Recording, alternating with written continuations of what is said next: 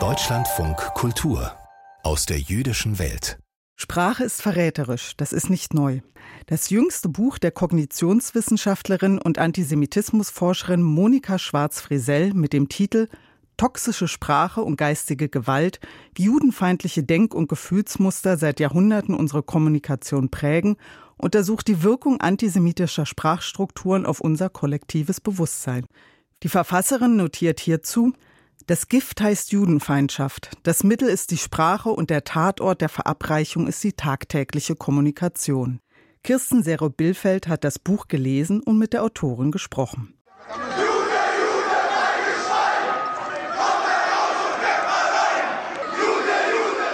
Szenen bei einer Anti-Israel-Demonstration in Berlin 2014. Szenen bei einem Neonazi-Aufmarsch in Dortmund 2018. Die vulgär antisemitischen Botschaften beider Demonstrationen dürften eindeutig sein. Nicht ganz so eindeutig dagegen sind zahlreiche antisemitische Sprachgebrauchsmuster, die sich vor langer Zeit in die Alltagssprache eingeschlichen haben und den meisten Menschen vermutlich kaum noch auffallen. Da ist etwa die Rede von der jüdischen Hast oder vom Lärm wie in einer Judenschule. Beliebt ist auch das Beispiel von der alttestamentarischen Rache, die sich angeblich in dem Prinzip Auge um Auge, Zahn um Zahn niederschlägt. Und regelrecht feinsinnig subtil wird es beim Gebrauch einer Art Code, der auf Anhieb kaum geknackt werden kann, wenn etwa von den Bankern an der Ostküste gesprochen wird oder wenn ein Rapper reimt. Frag die Weisen von Zion. Sie antworten nicht. Frag Familie Rothschild. Sie tritt nicht ins Licht. Wir sprechen ja da auch von einer Umwegkommunikation, die vor allem indirekt verbal antisemitisch ist, sagt die Antisemitismusforscherin Monika Schwarz-Frisell.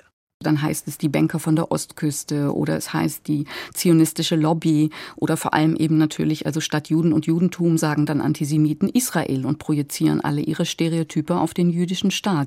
Schwarz-Frisell macht klar, dass Judenfeindschaft ohne Kenntnis von der Macht der Sprache und ohne Dechiffrierung weder erklärt noch bekämpft werden kann. Das jedenfalls ist das Thema ihres neuen Buches Toxische Sprache und geistige Gewalt, in dem sie zeigt, wie judenfeindliche Denk- und Gefühlsmuster unsere Kommunikation bis heute prägen. Sie schreibt Juden sind nicht nur mit physischer, sondern auch mit geistiger Gewalt konfrontiert.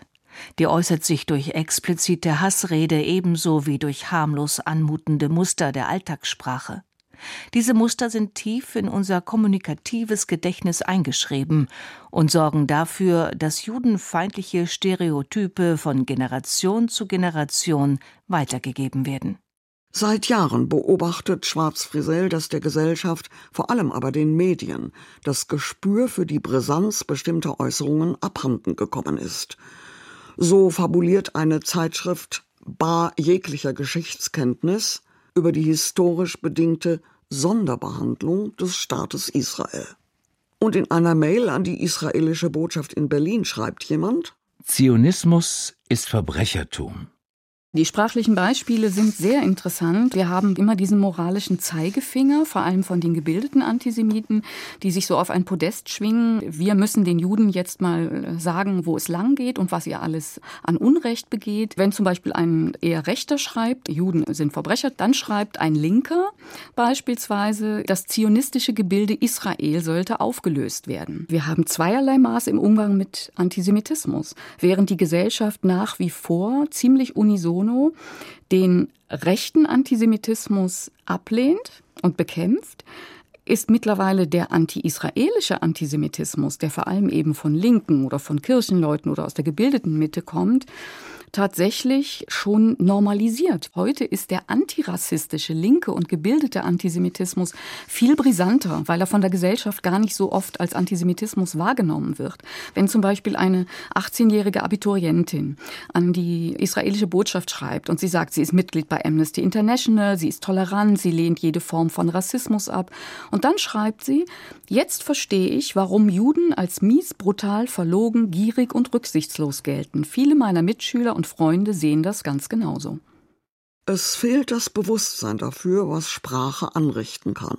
Und das hat nach Schwarz-Frisels Einschätzung auch mit einer, wie sie sagt, zu eng geführten Definition von Antisemitismus zu tun, der eben nicht an der Rampe von Auschwitz beginnt. Das ist übrigens auch eines der Hauptprobleme im Kampf gegen den aktuellen Antisemitismus, dass sowohl in der Politik als auch in der Justiz und in der Zivilgesellschaft diese enge, falsche Konzeptualisierung, diese Vorstellung von Antisemitismus existiert.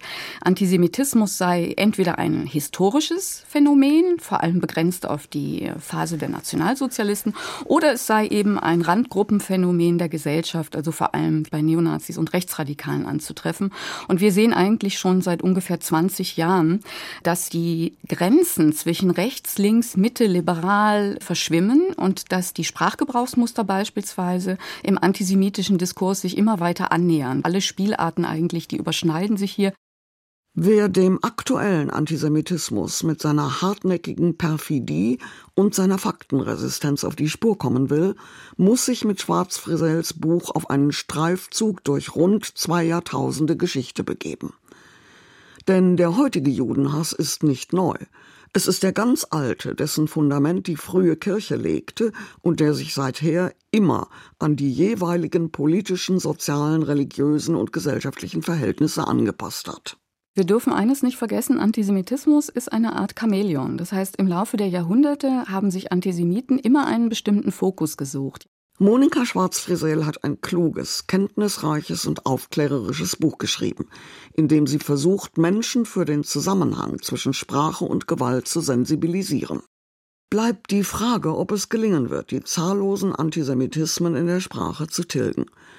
Ob es gelingen wird, Redensarten wie Du Jude auf Schulhöfen zu unterbinden ob es gelingen wird, die Phrasen von der alttestamentarischen Rache einzustellen und zu verstehen, dass das Jus talionis, Auge um Auge, Zahn um Zahn, ein Gesetz zur Verhinderung unverhältnismäßiger Rache ist.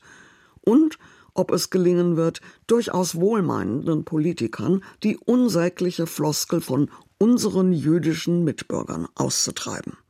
Das mag dahingestellt bleiben, denn Antisemitismus ist eine Konstante im abendländischen Denken und Fühlen, ein fiktives Weltdeutungs- und Glaubenssystem und deshalb ja gerade so faktenresistent.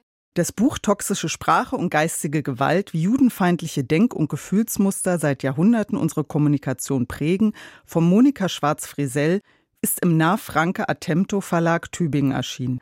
214 Seiten kosten 17,99 Euro.